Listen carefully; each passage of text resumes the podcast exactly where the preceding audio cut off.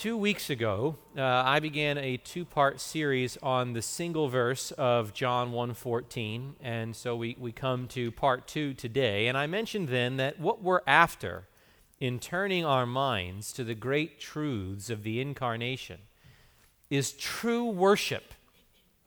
The nostalgia and the tradition and the holiday cheer are all wonderful blessings to be received from God's hand with thanksgiving. But we want more than that out of Christmas. We want the heart thrilling worship, the, the soul ravishing delight that comes from beholding the beauty of the great mystery of godliness that is the incarnation of Christ. God becoming man in order to stand in man's place and bear man's curse. That is, as John Owen said, the glory of the Christian religion and the animating soul of all evangelical truth.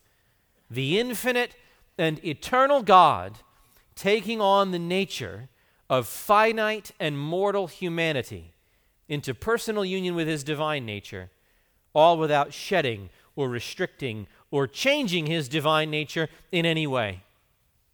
Two whole perfect and distinct natures, inseparably joined together in one person without conversion, composition, or confusion. It is, as we've said, the miracle of all miracles.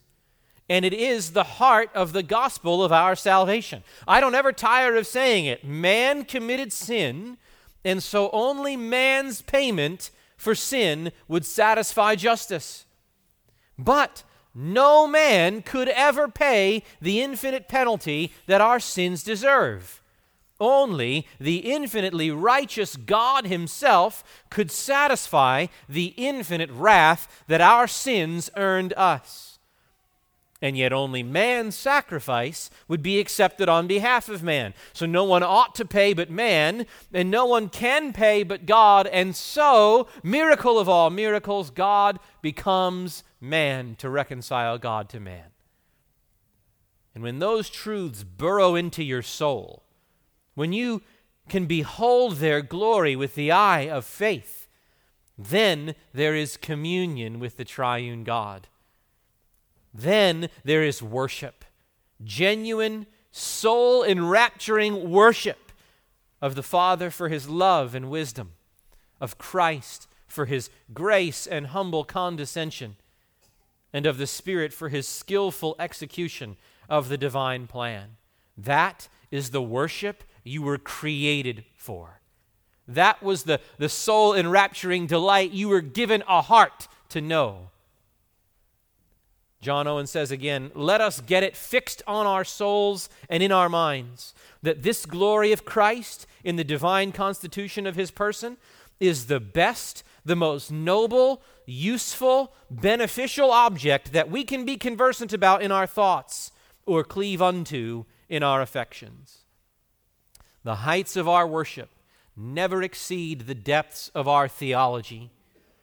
Our praise to God for the incarnation of Christ soars only as high as our understanding of this great mystery is rooted in the truth.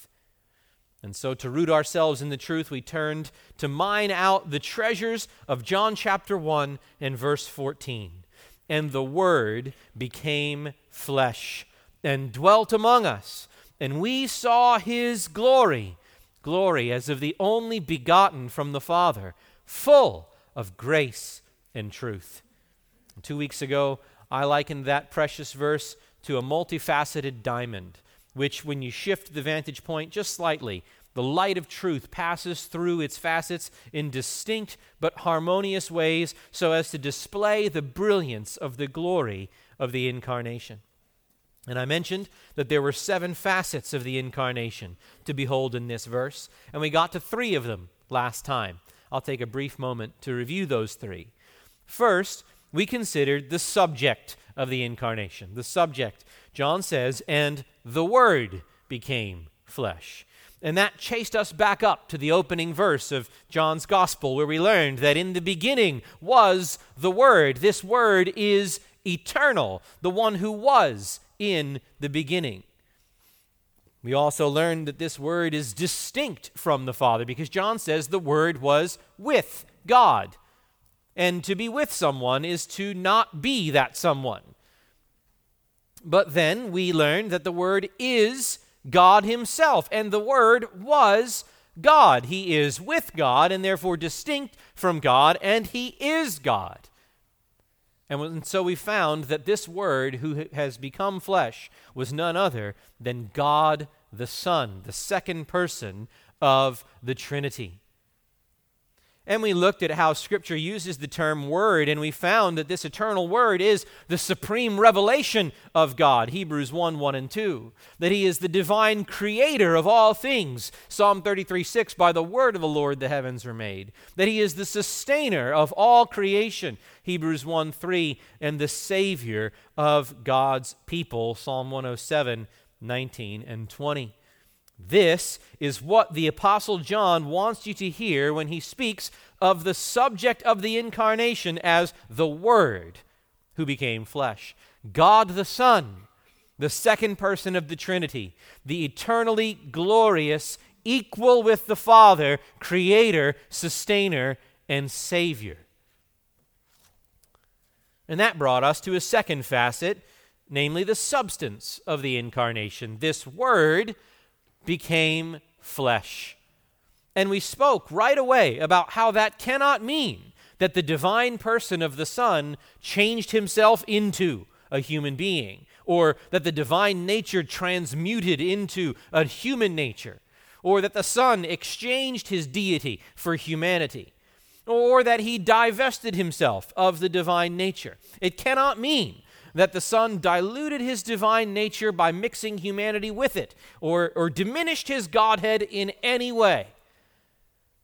No, the Word became flesh means that the person of the Son, who had always subsisted in the divine nature, now, without ceasing to subsist in that divine nature, began subsisting in a human nature as well the person of that human nature, the subject which acted in and through Jesus Christ's human nature, was the same person who had acted in and through the divine nature from all eternity, God the Son.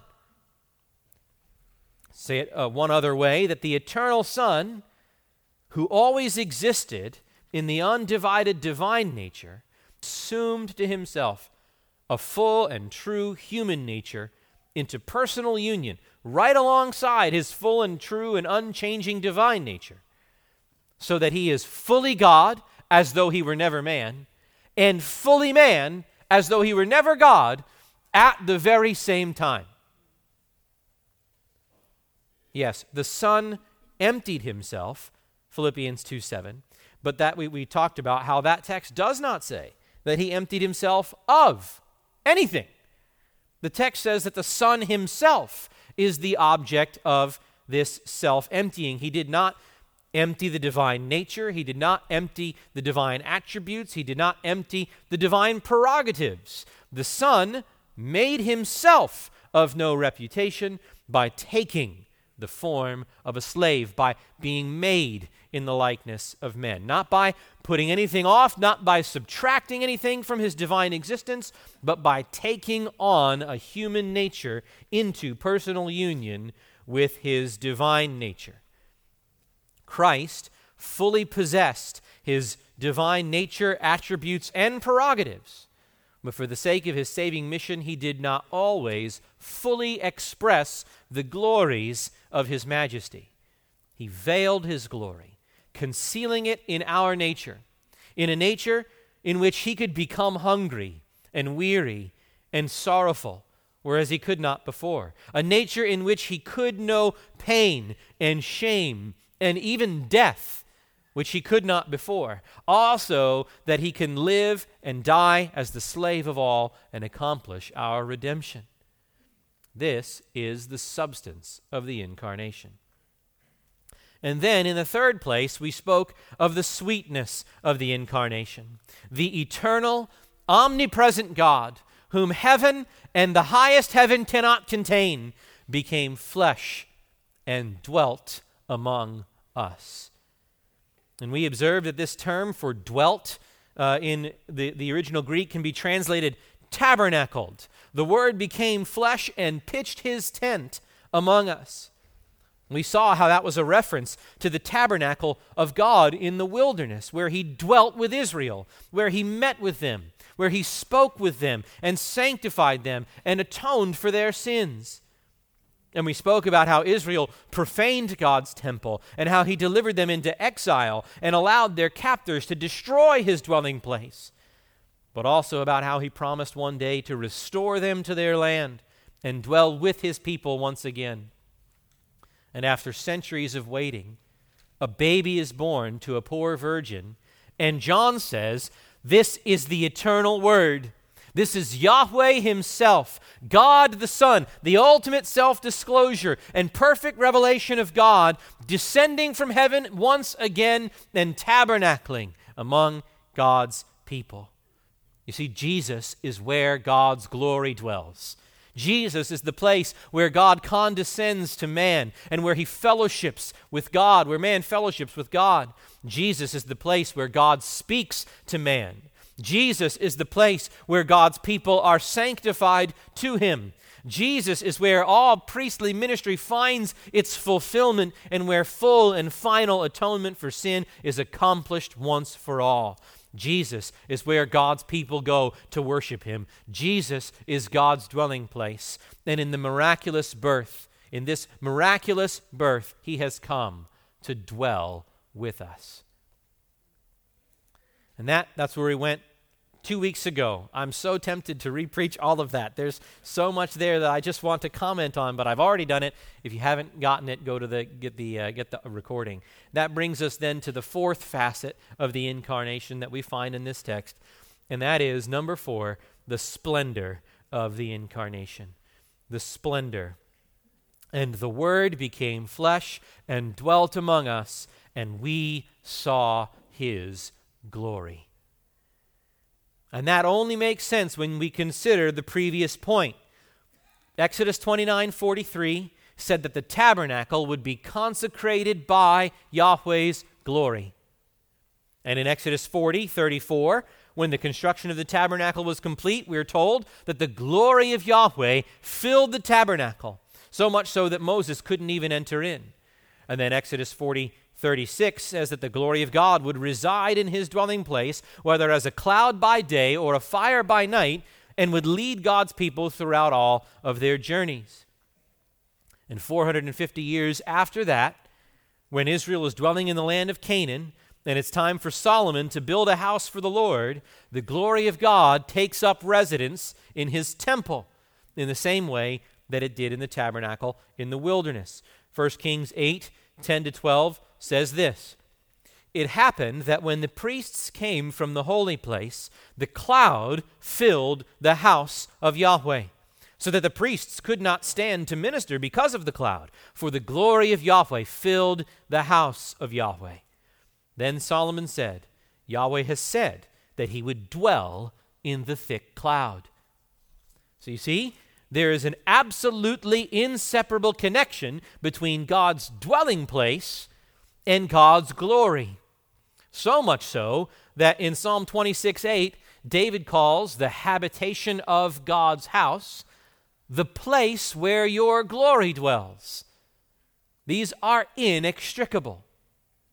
In fact, two weeks ago I mentioned that the Hebrew word for to dwell is shakan. Does that sound like any other popular Hebrew word you might have heard before? Shakana? Shekinah? Shekinah, which is a word for what? The glory of God. Shakan and Shekinah come from the same root. They both signify the same idea that the dwelling of God is absolutely inseparable from the glory of God. But over the next 350 years following that, Israel profanes the temple of God by their idolatry and their disobedience. He's already delivered the northern kingdom of Israel into the hands of the Assyrians in 721 BC. And in 592, the southern kingdom of Judah was facing the same fate at the hands of the Babylonians. And I want you to turn with me to Ezekiel chapter 8. In Second Chronicles 36, we kind of we get we get the historical um, sort of narrative about what's going on. In Ezekiel 8, God gives the prophet a vision of the gross idolatry that has been going on and which provokes him to judgment in giving Israel into the Babylonian exile. So, Ezekiel 8, verses 3 and 4, Ezekiel says, The Spirit gave him a vision of the temple. And in the temple, right alongside the physical manifestation of the glory of God, the Shekinah, was the seat of the idol of jealousy. That was the idol that the people had placed in God's temple, taking an idol of another God and putting it right where the glory of God dwells in his temple and worshiping it instead of him, as it were right in front of his face. And verse 6 And God said to me, Son of man, do you see what they're doing? The great abominations which the house of Israel are committing here, so that I would be far from my sanctuary? And all we need to feel the weight of those words, so that God would be far from his own sanctuary, so that he would be absent from the very place that was designed to house and mediate his special presence with his people. That's unthinkable. But, verse 6, God says, You will see still greater abominations. Then God tells Ezekiel to dig through a hole in the wall and to see what's going on through there. And verse 10 So I entered and looked, and behold, every form of creeping things and beasts and detestable things with all the idols of the house of Israel were carved on the wall all around. Standing in front of them were 70 elders of the house of Israel, each man with his censer in his hand and the fragrance of the cloud of incense rising. See, the elders of Israel, the spiritual leaders of God's people, were worshiping the images of idols that they had carved on the wall of Yahweh's temple. But, God says again in verse 13, you will, st- you will see still greater abominations. And then he sees women weeping for the Babylonian god Tammuz. And then in verse 16, he finds 25 men with their backs to the temple and their faces toward the east bowing and worshiping the sun.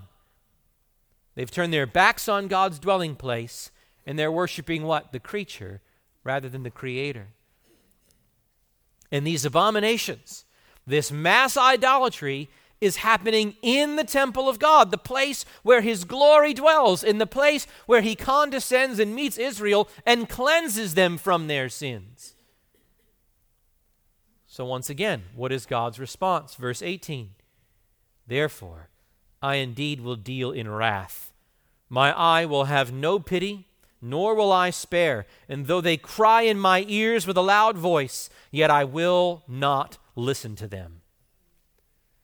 And then Ezekiel sees God send executioners into the city to destroy those who have committed idolatry. Chapter 9, verse 6, God commands them utterly slay old men young men, maidens, little children, and women. And you shall start from where? From my sanctuary. And Ezekiel is terrified, and he begs God not to destroy all the people so that he won't become unfaithful to his covenant, totally destroy Israel, and dishonor his own name.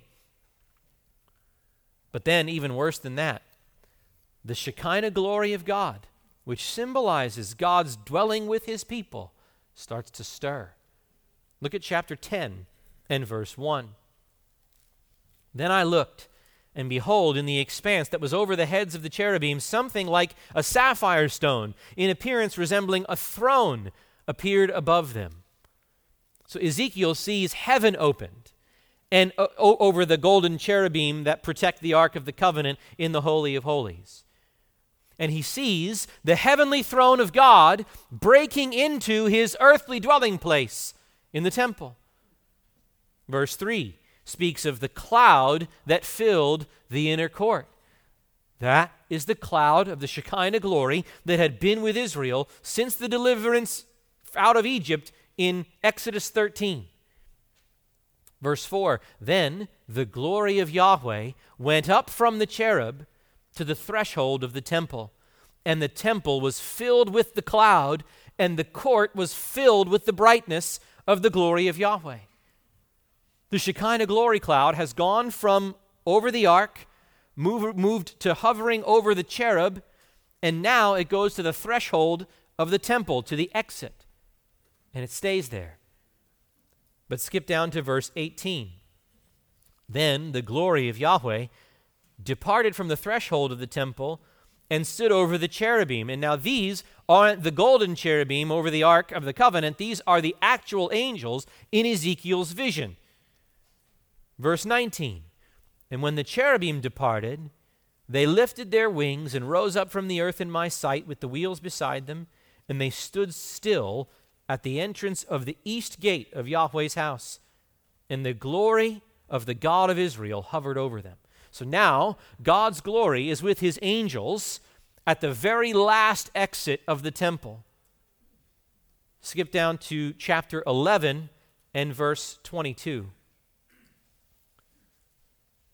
Then the cherubim lifted up their wings with the wheels beside them, and the glory of the God of Israel hovered over them the glory of Yahweh went up from the midst of the city and stood over the mountain which is east of the city. The glory of Yahweh departs from the temple and it hovers over the Mount of Olives.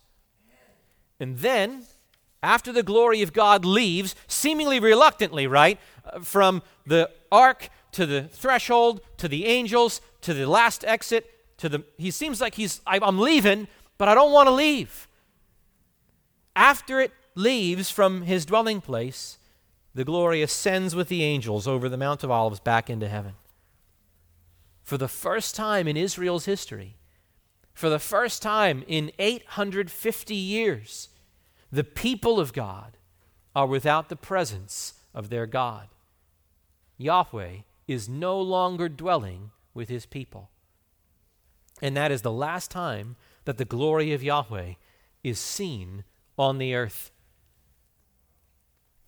Until almost 600 years later, a baby is born in a manger because there's no room for him in the inn. And some shepherds were out in the fields nearby keeping watch over their flocks. And, Luke 2 9, an angel of the Lord stood before them, and the glory of the Lord shone around them and they were terribly frightened. But the angel said to them, Do not be afraid, for behold, I bring you good news of great joy, which will be for all the people. For today, in the city of David, there has been born for you a Savior who is Christ the Lord. And suddenly, verse 13, there appeared with the angel a multitude of the heavenly host, praising God and saying, Glory to God in the highest, and on earth peace among men with whom he is pleased. You see, after 600 years of waiting, the next time the glory of Yahweh appears, it comes to shepherds to proclaim the birth of Jesus, of Christ the Lord. And, and what a few words those are. Christ is the Greek translation of Messiah. This is the anointed one. This is the long expected coming one who would deliver God's people from their sins and rule over them in righteousness and he is Christ the Lord. Ha Kurios, which is the Greek translation of the divine name Yahweh. This angel, surrounded by the glory of Yahweh, the glory that no one has seen for centuries, is announcing Yahweh is here.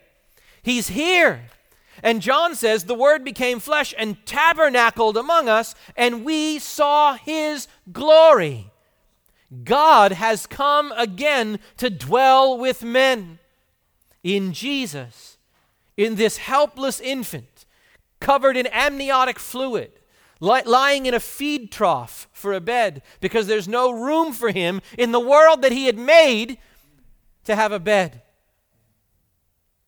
Here is the true temple of God, announced by the very glory of God who would display the glory of God throughout his life, wouldn't he? When he performed his miracles and testified to his deity.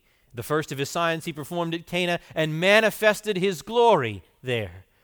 when he took Peter and James and John up to the Mount of Olives, where his glory ascended back into heaven in Ezekiel, he takes him to the Mount of Olives, and there he was transfigured before them. And it was, it was as if the veil of his humanity was briefly lifted, and the glory of his divine nature shone through. His face shone like the sun, and his garments became as white as light.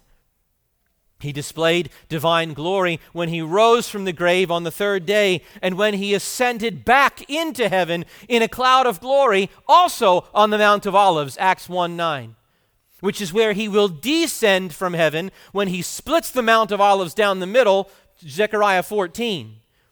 And Matthew 25 31 calls that time when the Son of Man comes in his glory. Dear people, behold your King. Oh, come, let us adore him, Christ the Lord, in the splendor of his incarnation. And if we can catch our breath, we move to another mountain peak of truth, the fifth facet of the incarnation, namely, the Son of the incarnation. The Son of the incarnation. Back to John 1:14. And we saw his glory, glory as of the only begotten of the Father. Glory as of the only begotten from the Father. Now, this term, only begotten, identifies this Word who became flesh, the eternal one, distinct from the Father, but God Himself. This one is not just Word of God, this one is eternal Son of the Father. He is God the Son.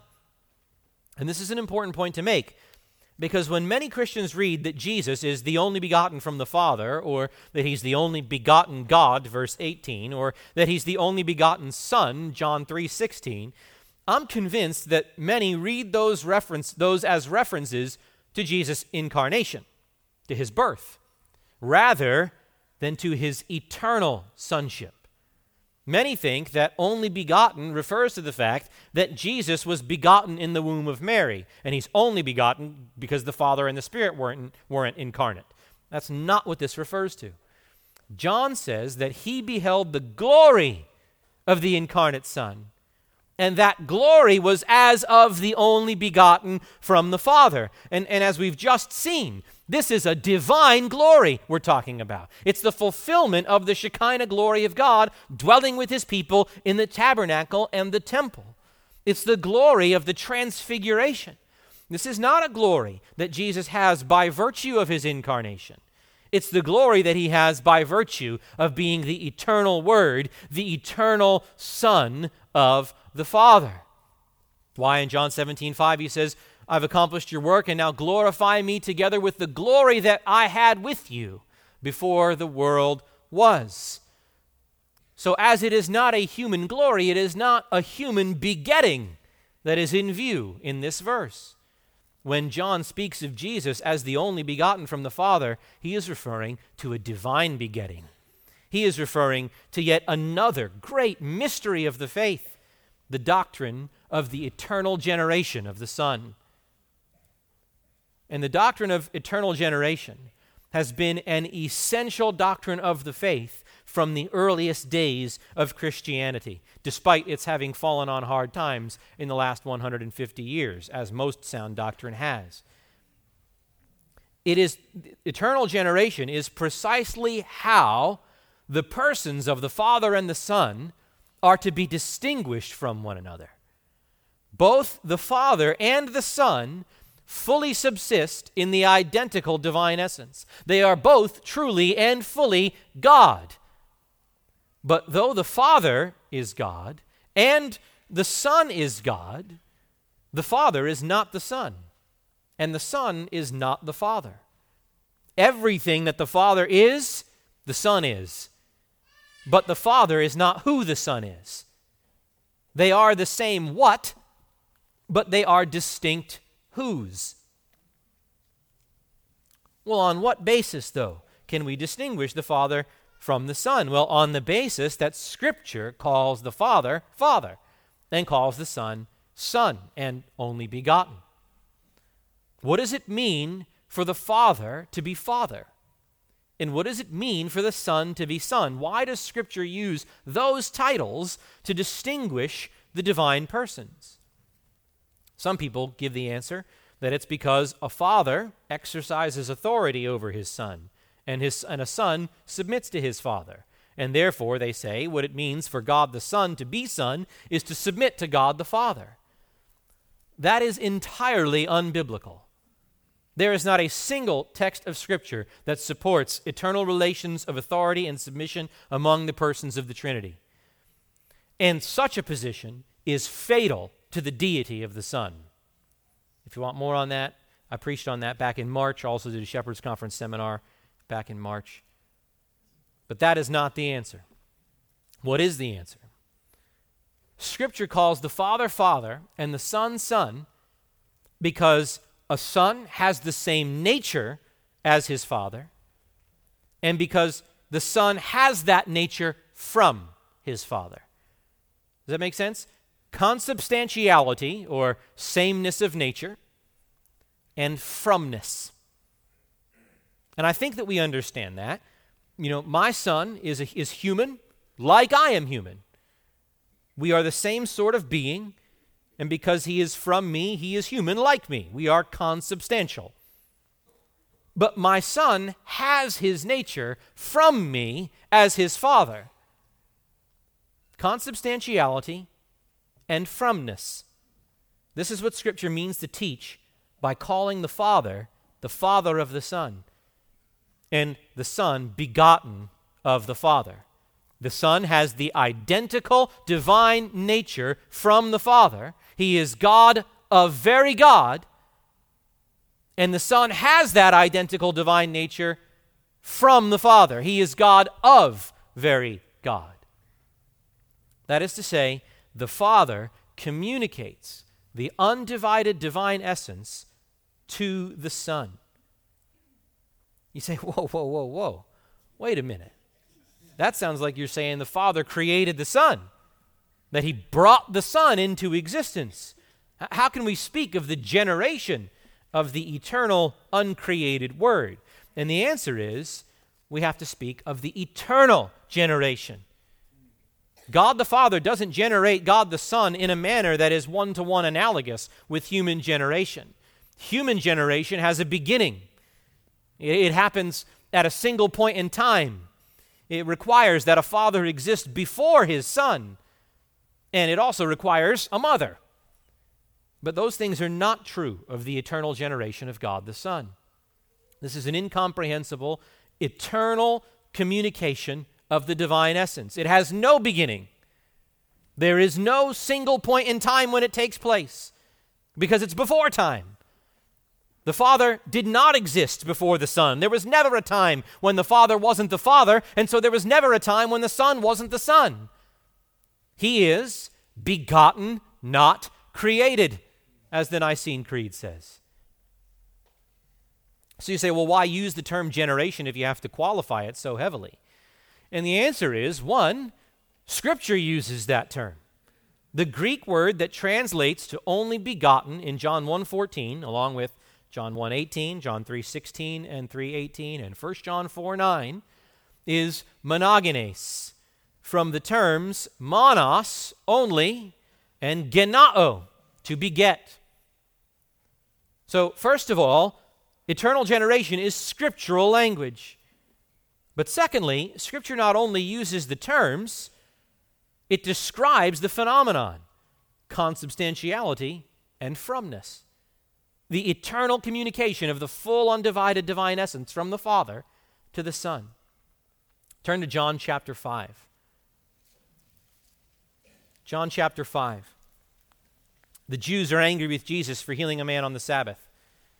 And in verse 17, Jesus responds by saying, I work on the Sabbath because my Father works on the Sabbath. And that enrages them all because they understood what he was saying. Verse 18 He was calling God his own Father, making himself equal with God. Then, verse 19, he says, he only does what the, he sees the Father's doing. And listen to this whatever the Father does, these things the Son also does in like manner. So Jesus grounds his equality with the Father in the fact that they work inseparably.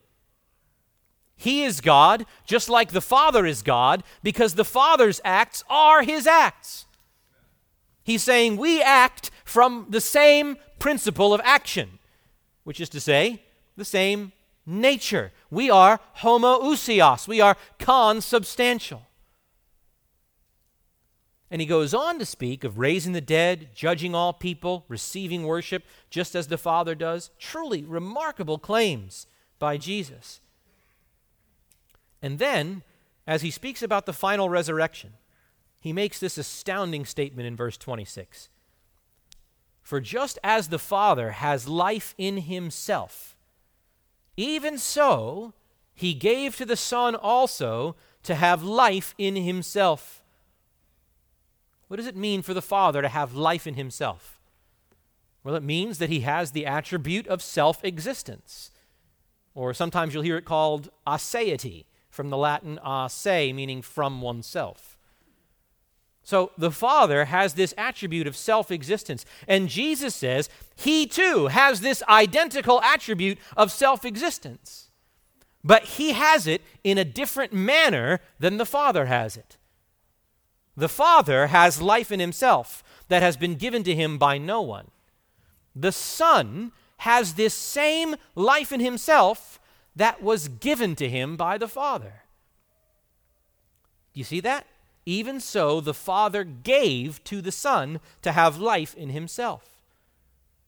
You say, how can one have life in himself that was given to him? Right? Self existence is either in himself or from another, right? Well, apparently not, because Jesus thinks it no contradiction to speak of life in himself that was given to him by the Father. Now, when you remember that God is a simple being, and that all the divine attributes are identical to the divine essence, you realize that the Father's giving to the Son the attribute of self existence is nothing less than the Father communicating to the Son the entire divine essence. Jesus is speaking here of eternal generation. He does the same works as the Father because he's consubstantial of the same nature as the Father. And he has that nature from the Father.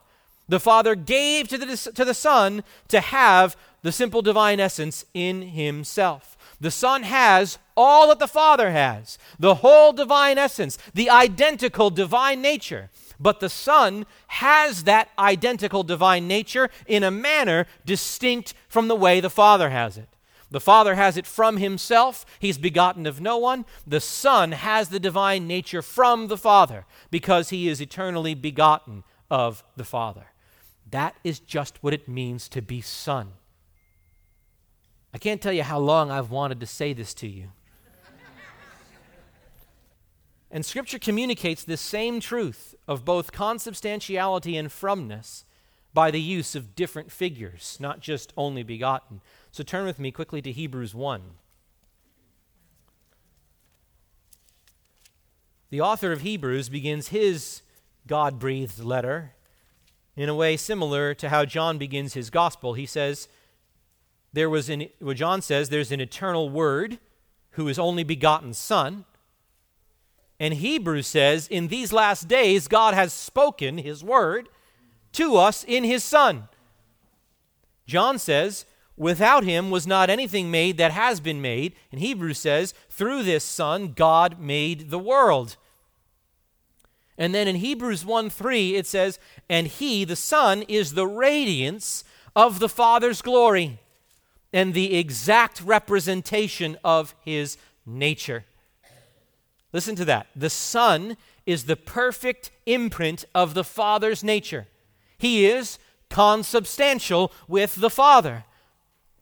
But he is the radiance of the Father's glory, which implies fromness right? Both the Father and the Son shine in glory, but the Son's shining is somehow derived from the Father's shining. Just as light naturally radiates its brightness, so too God naturally radiates his Son. because sonship denotes consubstantiality and fromness. This is what the Nicene Creed of 381 means when it confesses faith in one Lord Jesus Christ, the only begotten Son of God, begotten of the Father before all worlds, God of God, light of light, very God of very God, begotten, not made, being of one substance with the Father. That's as old as, as a confession of Christianity that you're going to get. And th- these are the foundation stones of Christian doctrine. The radiance, light of light. Paul points to this same truth in Colossians 1 when he calls Christ the image of the invisible God. Christ is not the Father, but he is the perfect reproduction of the Father's image, so that all the Father is, the Son is consubstantiality, but the Son is what he is by virtue of what he receives from the Father, fromness. Just as an image is distinct from and derivative of what it represents. And in fact, John means to communicate this same truth back in John 1 by calling the Son the Word of God. God's word is as God himself. That's why 1 Samuel 3:21 says Yahweh appeared at Shiloh by the word of Yahweh. Yahweh appeared by his word. God's here. Why? Because he's speaking. Word as the as the God himself. Psalm 138 2 You have magnified your word above all your name. Yahweh's word is as his own name, his own character and nature. What is that? Consubstantiality. And yet God's word goes forth from his mouth. Isaiah 55 11. His word is uttered from him. Fromness. So whether it's begotten, radiance, image, or word, before the foundation of the world, before all things, the Father eternally communicated the fullness of the whole divine essence to the Son in this incomprehensible, inexpressible act, internal to the life of the triune God Himself. That's what it means for the Son to be only begotten. Now, can you feel the weight then of what John is, is wanting to land on you when he says, and we beheld his glory, glory as of the only begotten from the Father.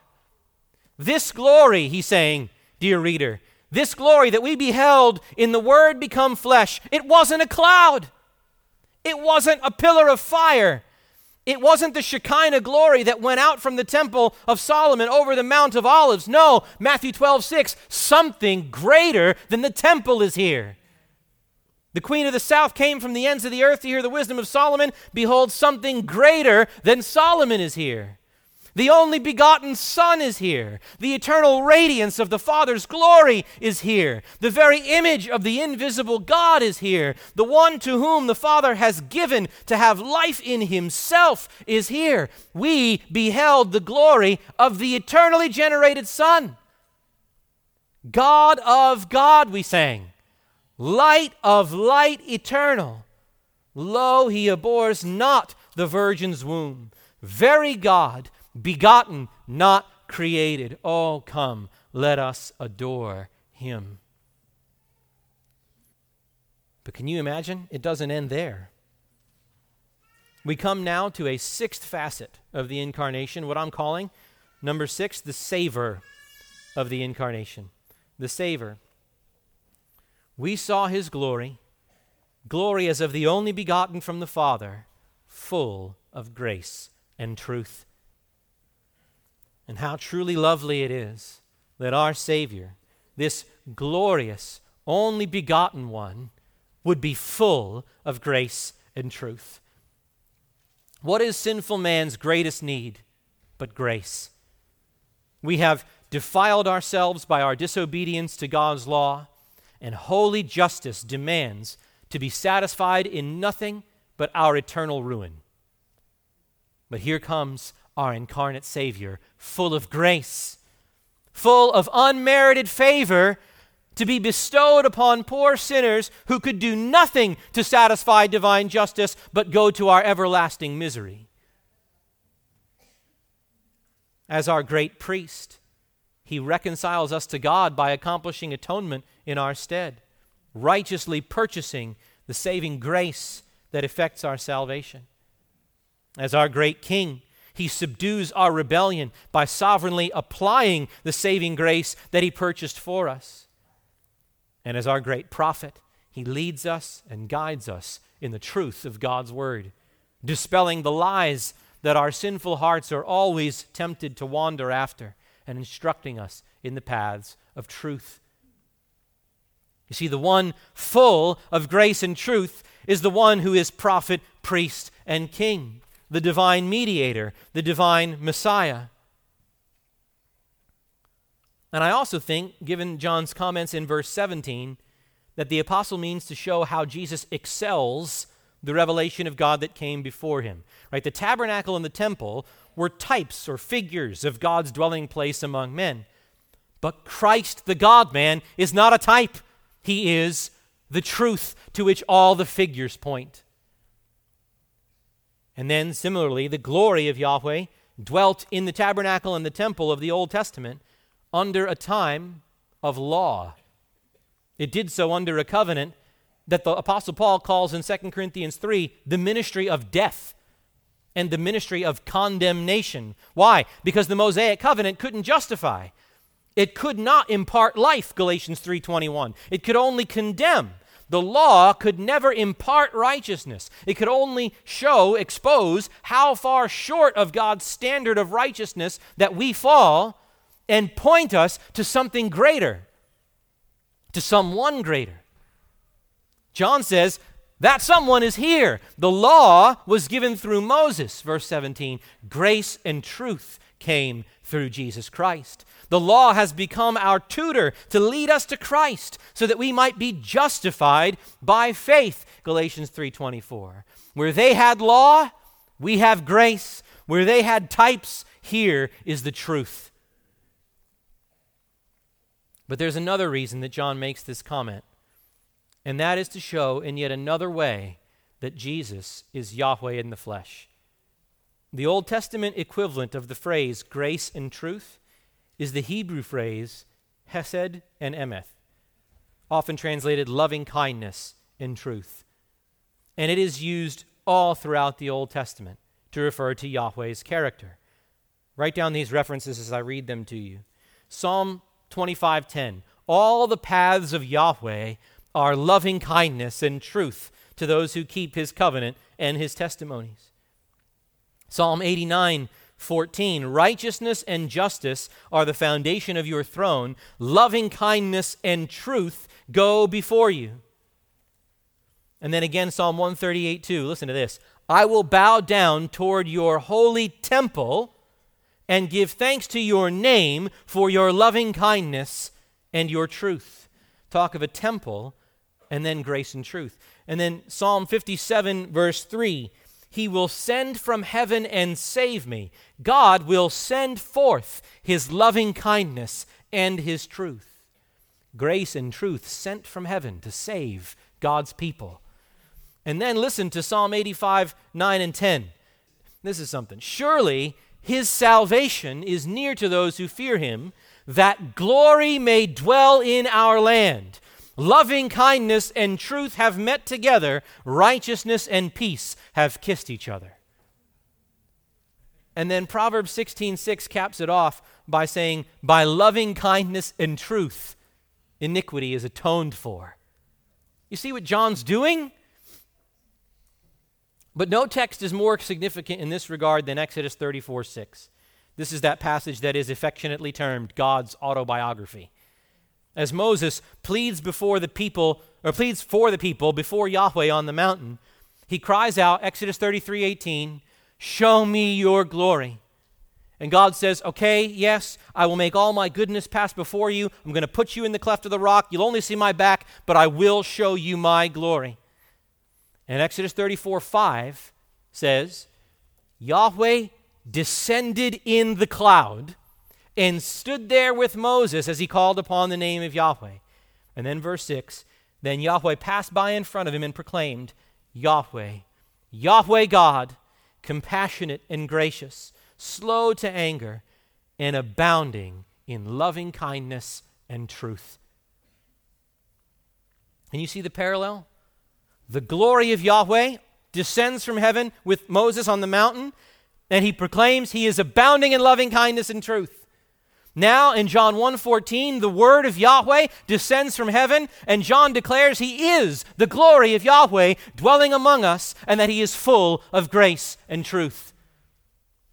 John is telling us again the baby in the manger is the God of Abraham, Isaac, and Jacob.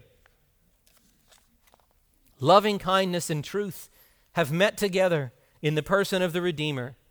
Righteousness and peace have kissed each other in the cross of his redemption. And inasmuch as it was the Father's good pleasure for all the fullness to dwell in Christ, Colossians 1:19, and inasmuch as in him all the fullness of deity dwells in bodily form, Colossians 2:9, so this only begotten glorious one is full of grace and truth. And that brings us to our final point, number 7, the supply of the incarnation. The supply of the incarnation. And for that, we, we cheat a little bit and skip down to verse 16. For of his fullness we have all received, and grace upon grace. He is full of grace and truth, and from his fullness we have all received, have we not? This is the testimony of every one of God's people. We who have feasted upon this Savior by faith have received nothing but the gracious dispensations of a loving shepherd of our souls. Charles Spurgeon once testified to this truth when he said, I never dreamed that he could be such as he has been to me. Oh, how I must have vexed and grieved his gracious heart and caused him pain. But never, never, never once have I had anything from him but love. It is grace upon grace, or literally, grace in the place of grace. What does that mean? It's just this never ending supply of grace after grace after grace from Christ, our dear Savior. Pastor John says it's like waves of grace rolling in on the seashore. When one wave of grace breaks onto the shore and washes back out, there's just another wave right behind it with a fresh supply of grace. And which of you who know him will deny that? We know the grace of the atonement, in which our substitute purchased for us a full and perfect redemption, in which he extinguished the fierce wrath of God that burned hot against our sin by bearing that wrath in his own person as he suffered for his people on the cross. We know the grace of regeneration in which the Holy Spirit of God overcomes our spiritual death and blindness, and by an exercise of absolute sovereignty, births in us the divine life, gives us the light of the knowledge of the glory of God shining in the face of Christ. We know the grace of repentant faith in which we are given the gifts of turning from our sins and trusting in Jesus the very instrument whereby we lay hold of Christ and every spiritual blessing in Him is granted to us as a gracious gift. It is the gift of God, not of works, so that no one may boast.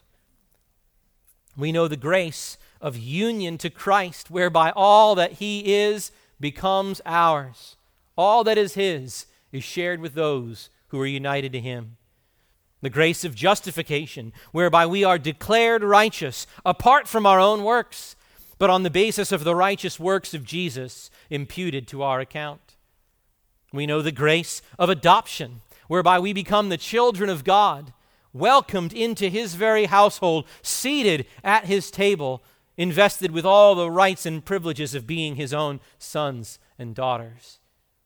We know the grace of sanctification, in which we're set apart from our sins to be the special possession of Almighty God, in which we are decisively freed from the dominion of sin, and in which our corruption is cleansed day by day as we are progressively transformed into the image of God the Son, transformed in our actual practice more and more into the very image of Christ Himself, who is the image of the invisible God. The grace of fresh pardon for sins as we go to Christ every day with our heads hanging in shame, with tears streaming down our face, asking forgiveness again for the same sins we confessed the day before. And when we go to Him doing that, you know what we find? Nothing but a sympathetic high priest who loves to forgive. Grace upon grace, the grace of perseverance, wherein we are assured that nothing can separate us from the love of God which is in Christ Jesus, and that no matter what trials and temptations befall us, He will finish that good work which He has begun in you. We will make it home to heaven all the way to the grace of glorification, wherein our very bodies will be raised from the dead imperishable, reunited with our souls, and be rid of any trace of sin whatsoever, so that we may live in sinless freedom on the new earth in the presence of God and of the Lamb. And because every spiritual blessing in the heavenly places is received in Christ, Ephesians 1 3, the mediator, Every grace upon grace that we receive, we receive because of the incarnation. Each of those graces come to us only by virtue of the mediation of Christ. And he can only mediate by virtue of his being God and man, word and flesh, begotten of the Father and born of a virgin. And so, dear Christian, praise God for Christmas. Praise God for the incarnation. This is what we celebrate. The subject, the substance, the sweetness, the splendor, the Son, the savor, and the supply. And may it be that you draw from the deep wells of the theology we've meditated upon in these last weeks to flood your heart with worship and adoration to the Father who sent the Son in love adoration to the Son who came in humility and in grace, and to the Spirit who seals Christ to your heart and brings you to the Father. And dear unbeliever, you who are with us this Christmas Sunday, but who have not yet cast your soul upon God the Son incarnate for forgiveness of your sins, can you be moved to behold the glorious God man in all the riches of his beauty, as I've failingly attempted to show him to you from his own word. Can you see glory? Can you look upon him with the eyes of faith and see in him all the sufficiency of the very Savior you need to forgive your sins by his death on the cross and to provide you with the righteousness of his own life and perfect obedience? Would you receive grace upon grace this morning by turning from your sins and trusting in Christ alone for your righteousness before God. It is no accident that just before this treasure chest of a verse that tells us of Jesus' qualifications to be our incarnate Savior, that we are told, John 1:12, as many as received him, to them he gave the right to become children of God even to those who believe in his name, who were born of God.